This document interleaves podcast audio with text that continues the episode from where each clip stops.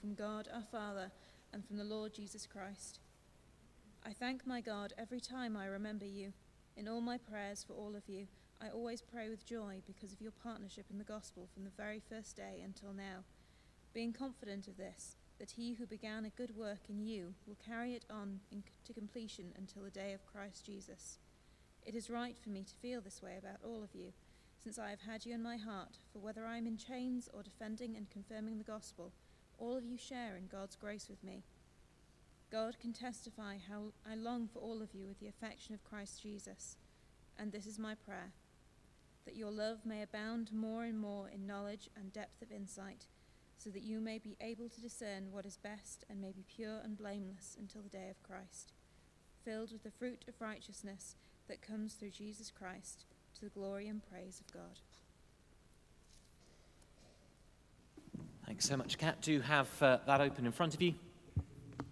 Uh, we are this term, at least for the next few weeks, working our way through this astonishing letter uh, from uh, the Apostle Paul, one of the very first Christians, very first followers of Jesus. And uh, it's a letter written some 1,950 years ago. It's delving a long way back in, uh, in history to a letter written from prison to some of the very earliest Christians and uh, it's a remarkable letter that I think is going to repay uh, some careful reading and some listening to God through it all. Uh, perhaps one of the downsides of the age of the electronic message, whether that's uh, WhatsApp chat, uh, an email, or a text message, perhaps one of the downsides is that we're left uh, without something physical to hold on to from past communication. Um, I, have been doing some filing over the last couple of months. I, I got to a point where actually the piles were just too deep. And so I've been going through um, various different files and filing cabinets and delving back uh, into um, my history and our history. And uh, one of the things that I found are various files with letters that we received. Um, not just sort of, you know, any old letter, but letters that felt particularly significant at the time. Do you remember those days when people used to write stuff on paper and put it in an envelope and put a stamp on and all of that business? You know, real handwritten letters. Um, it, it, feels almost quaint and old fashioned to imagine it now. But, you know, I look back at those letters and I've sat and reread some of them, and almost all of them have quite an emotional heft to them. There's something about the impact of picking up a pen and putting words on paper. Uh, and holding on to that piece of paper and then reading it uh, in a couple of cases 20, 30 years later. That carries with it quite an emotional punch. Um, some of them from uh, kids who were once upon a time in my youth work, youth group when I was a youth worker, writing about stuff later in life. Um, a couple of series of letters from uh, friends of mine who were clergy in other parts of the country who were really struggling with uh, this, that, or the other. Um, letters of friendship and of joy, letters of, uh, in times of difficulty, they, they carry with them quite an emotional weight.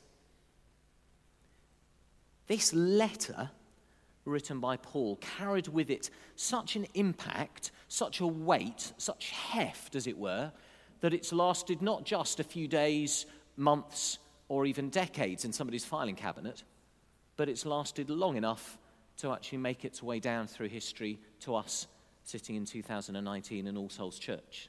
It's a letter that carried with it such power in the lives of those who first heard it that they said, We want to hold on to that and we want to pass it on. It's a letter that what we discover is that God speaks through to Christians some 2,000 years later. A letter, that, a letter that was worth reading, a letter that was worth hearing, the first time it was read out, maybe in a, an assembly a bit smaller than this in somebody's house in Philippi, a letter that's worth hearing today. It was a letter that was written to Christians who were in a town called Philippi in uh, Macedonia or Greece. Written, we think, in about uh, AD 60, uh, some 10 years after Paul had founded the church there. If you go back into the book of Acts, you find that Paul, one of those earliest of Christians, uh, traveled uh, through what we would think of as the ancient world, uh, telling people about the good news of Jesus. And one of the places he came to was Philippi. And in Philippi, uh, he met a group of what were called God fearing uh, Greeks. Uh, they were people who followed the Jewish faith. Uh, there were people who had to worship sort of basically in the open air because there was no synagogue in Philippi. And um, he meets them down on the beach. And uh, Lydia, who, who's a, a, trader in purple cloth, we're told, uh, and some of her companions are there worshipping God together. And he says to them, You know that God that you've begun to get to know? Well, I've got good news for you. Because in Jesus, you meet him face to face. You know that God whom you've begun to hear through the Old Testament scriptures? Well, I've got good news for you. You now get to hear him in the person of Jesus. You know that God whom you want to know so much? Well, I've got good news for you. In Jesus, he's come to know you and to invite you into friendship with him. And Lydia and others uh, form that very early church uh, in Lydia's home, in her villa uh, in Philippi and they start to meet there. And over the next 10 years, Paul revisits them at least a couple of times. Um, he has to depart fairly swiftly if you read Acts 16, uh, because uh, there's some controversy about what he's doing and what he's preaching, and he has to escape rather than be imprisoned once, once more. And over the next 10 years, he visits them a couple of times, and then, as far as we can tell, he ends up in prison, or at least imprisoned, possibly under house arrest, we think probably in Rome, some 10 years later in AD 60. So this is less than 30 years after the life and death and resurrection of Jesus. And he writes them this letter. Now, I said that Paul was under probably house arrest. He was certainly in chains, and he was certainly uh, under the beady eye of Rome and of the empire. I wonder what sort of letter you would write from prison, especially if you were in prison for something that was entirely an unjust accusation. If it were me, I'd be writing a letter of complaint. If it were me, I'd be writing a letter probably of some despair and desperation. If it were me, well, let's face it, it would be a letter about me. And yet, this letter from Paul to the Philippians absolutely is none of those things. It's not a letter of complaining or of desperation or of self centered concern. This letter, as we read it, is a letter of joy. Not a sort of whistle a happy tune and put my fingers in my ears and close my eyes and pretend I'm not in prison joy, but joy that comes from knowing that there is something bigger at work. A letter of confidence, not desperation. A letter of encouragement, not complaining. And most of all, a letter that isn't all about him, but a letter is, that is all about them, the recipients, and most of all, a letter that is all about Jesus. And it's an astonishing letter written from very difficult circumstances to people who needed encouragement, who needed building up, who needed uh, propelling forward to grow in their faith. So I wonder if you'd been there, if I'd been there, standing in that house church in Philippi, roughly AD 60 or 61, and this letter had been read out. Don't forget, they didn't have printers or faxes or photocopies or anything like that. This would have been read from the front. And you'd heard these opening words Paul and Timothy, servants of Christ Jesus, to all the saints in Christ Jesus of Philippi, together with the overseers and deacons, grace and peace to you from God our Father and the Lord Jesus Christ. I wonder what you'd have heard. I wonder what it would have said to you. I wonder what impact it would have had on your life? Well, those opening few sentences, what we call verses 1 and 2, are words all about identity. And they're particularly and peculiarly appropriate for a day such as today, where we've been praying blessing on two tiny little new lives who are just, through Jamie and Noah, growing into their identity and who they are as human beings. But it's appropriate for all of us to ask that question who are we? Who are we meant to be? Whether you're somebody in your relative youth, whether you're like me, thoroughly middle aged, whether you're thinking that actually you're in the, definitely the second half of life, whatever point of life you're in, this question of who am I, our identity, is pretty crucial. It shapes how we feel about ourselves. It shapes how we feel about other people. It shapes our parenting if we're parents. It shapes our working patterns if we're in work. It shapes our aims and intentions and dreams as we look ahead. So, who does Paul think that he is and that they are? That's the big question that we'd have heard addressed at the start of this letter. Paul starts by talking about his identity. He says, Paul and Timothy, Timothy was one of his companions, and he'd been there in Philippi right back at the beginning. Paul and Timothy, servants, or probably more accurately, and maybe in a little bit more of a jarring sense, that word really means more like slaves of Christ Jesus. Paul and Timothy, slaves of Christ Jesus. Now, here is somebody who, in their terms, could have lorded it over them. He'd founded their church. He was the most famous Christian around. Uh, he was a well educated, well brought up, well thought of man. And he describes himself in, to use terms from not just from 2,000 years ago, but from today, in one of the most lowly ways possible. He says, I'm a slave. A slave of Christ Jesus. Now, part of the reason for doing that is because he's pointing ahead to something he's going to get to in chapter 2, and we'll get to in a few weeks' time, where he talks about Jesus, the King of the universe, who steps down out of the glory of heaven and out of the throne room of God and becomes, to use the same word again, a slave, taking the form of a slave, serving, enslaved to our well being. But he's also making a very important point about who he is. What Paul is saying to them is, you know, the most important thing about me is who I serve. The most important thing about me is who I serve. I'm a slave of Christ Jesus. Now, when he turns to them and says, To all the saints in Christ Jesus at Philippi, together with the overseers and deacons, you'd imagine, at least in our language, that he's gone from like the bottom of the heap to the top of the heap. You don't have to be a particularly religious sort of person to use the word saint in a sort of top of the pile way. Uh, if you look around our stained glass windows, we've got a few saints. It's what we think of as saints the great and the good, the saints of history, who are the ones that we look up to, not down to, but up to. They're the top of the pile, they're the people that we aspire to be like. But he's actually, in the end, saying something much more similar to slave than we might imagine. Because the language that he's using of saint doesn't mean what we've turned it into.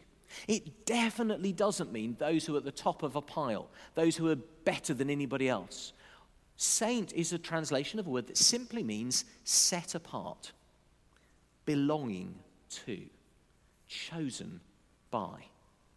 Saint means holy, which itself means those things. It means a group of people or a person who have been set apart to belong.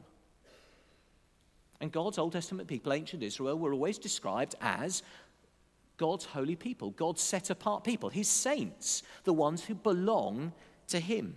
In other words, what he's saying of the Philippians who are here in this letter is pretty much very similar to what he's saying about himself as being a slave, just a different angle on it. He's saying, I belong to Christ Jesus as his slave. You belong to Christ Jesus too. You've been set apart, you belong to him. Now, why is that a big deal? It's a big deal because that was a controversially competing statement. They lived in Philippi. Now, Philippi in the ancient world was a fairly significant city. Uh, for a couple of hundred years, it had been a Roman city, been part of the Roman Empire. And for about a hundred years, it had been a place where if you belonged there, you weren't simply part of the empire, you were a citizen of Rome. You were a citizen. You belonged to Rome. And more than that, your allegiance was claimed by the emperor, the Lord. The Lord. That's what they called him. The Lord Emperor, the king the ruler. You belonged to him, and let nothing take that away from you. You were reminded on every street corner, in every temple, on every coin, on every banner, you were reminded that you belonged to the emperor, to Caesar. You were his. Eh, they wouldn't always want to use the word slave because there were real slaves who simply were bits of property that other people had. But effectively, you were because you had to do what you were told. This was quite a controversial moment. It comes quite a lot in Paul's letters. He looks at his people and he says to them, Look, I know you live in Philippi, or I know you live in Rome, or I know you live in Colossae, or whatever it is. I know where you live. I know you live in London. I know you have an allegiance, but you have a greater allegiance. Because the one to whom you really belong is the one who made you. The one to whom you really belong is the one who knows you from the inside out. The one to whom you really belong is the one who's given himself in Jesus to die for you to give everything for your forgiveness, for your friendship. The one to whom you really belong, the one to whom you are a slave, is the one who in Jesus became your slave. You give yourself to him because first he gave everything for you. That's what's going to come up in Philippians chapter 2. But that sense of identity is the foundation for everything that's going to come in this, the rest of this letter. You and I, he says, belong. We belong to the one who gave everything for us. We owe everything to the one who has already given everything for us. You belong. And the source of that gift, verse 2, that grace and peace is from God our Father and the Lord. There's that word. The word used of Caesar, but now he uses it of Jesus. The Lord Jesus Christ. Grace, which simply means God's free gift of himself to us before ever we've done anything for him. And the peace that follows, that wholeness, that putting together of our lives. It's the most important thing we're praying for Jamie and for Noah as they grow up. We're praying for them more than we pray for them to have health and wealth and happiness. That we pray all of those things too, clearly. But more than any of those things, what we pray for them, what we pray for any child, is that they will grow up knowing who they are, who they belong to, who has given everything for them, and that they will be able to love God back even as they find themselves loved. And the rest of this little bit that Kat read for us, the beginning of this letter that unpacks so much of what's going to come later in the letter, effectively says, well, okay, if that's who you are, if that's who I am, what does it look like?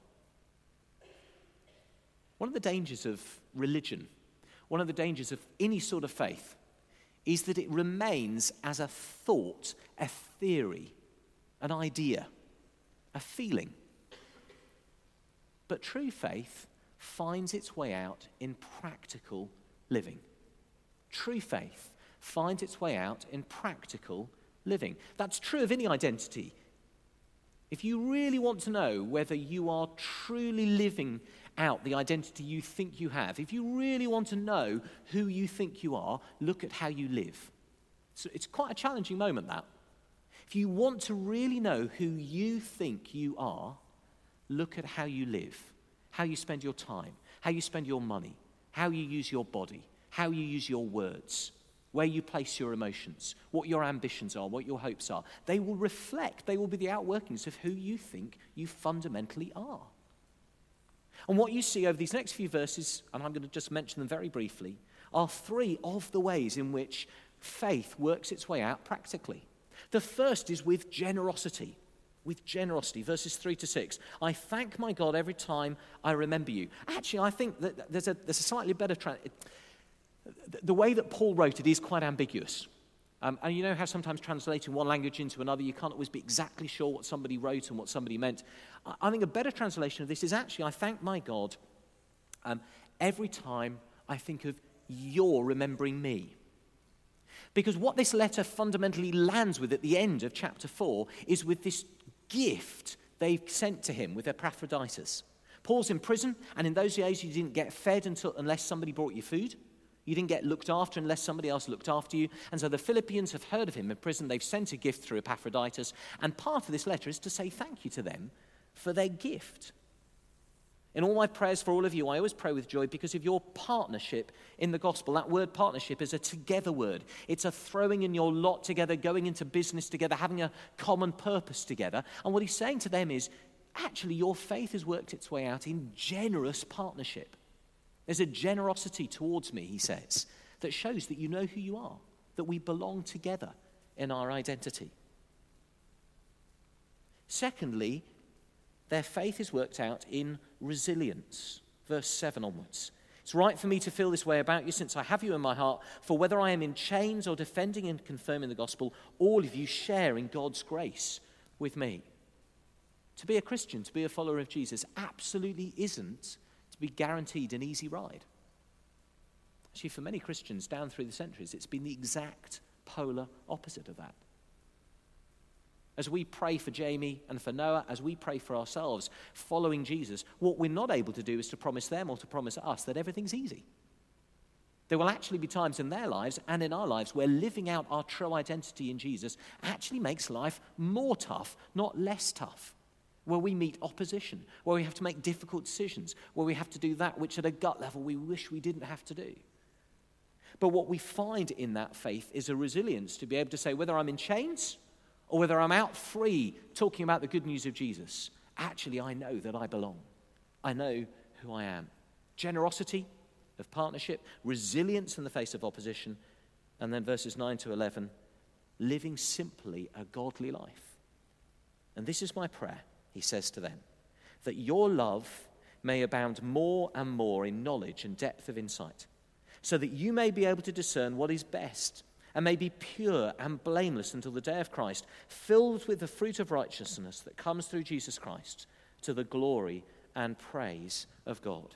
He's saying to them, actually, I want you to know this love of God. I want you to be filled with the love and the grace and the Spirit of God, not just so that you know who you are, not just that you feel good about God, not just so that you have those warm feelings of encouragement, but so that you can live a life of obedient response to Him.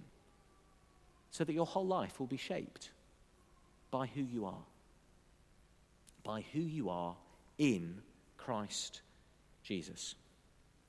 So, what do you and I hear as we hear this letter today and over the coming few weeks?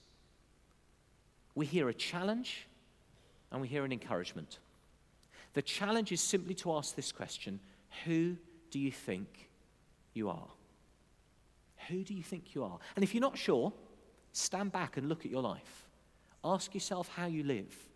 Ask yourself what your priorities are, what your ambitions are, what drives you, what motivates you. Who do you really think you are? And Paul wants to say to you, to say to me, you're loved. You belong.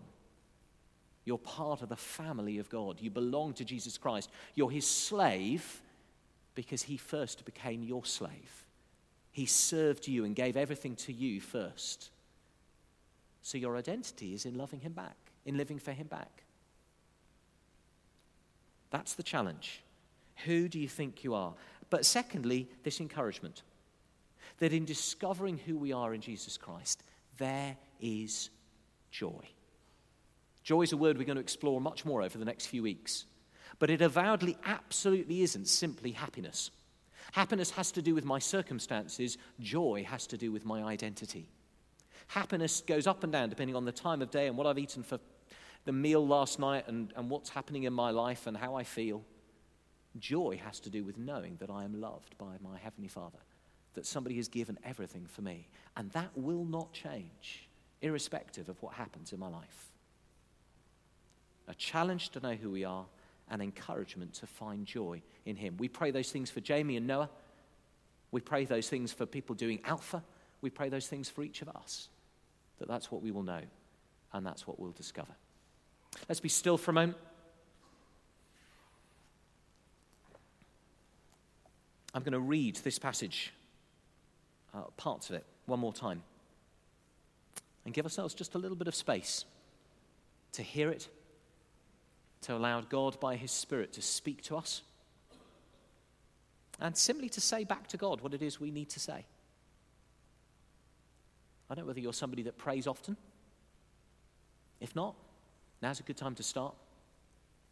You lose nothing by giving it a go. I wonder what it is you want to say to God in response to these words that are true of you. Paul and Timothy, servants of Christ Jesus, slaves of Jesus, to all the set apart ones in Christ Jesus at Philippi and here in London, together with the overseers and deacons, grace to you and peace from God our Father and the Lord Jesus Christ. I thank my God every time I remember you. In all my prayers for all of you, I always pray with joy because of your partnership in the good news from the first day until now, being confident of this, that he who began a good work in you will carry it on to completion until the day of Christ Jesus. It is right for me to feel this way about all of you, since I have you in my heart.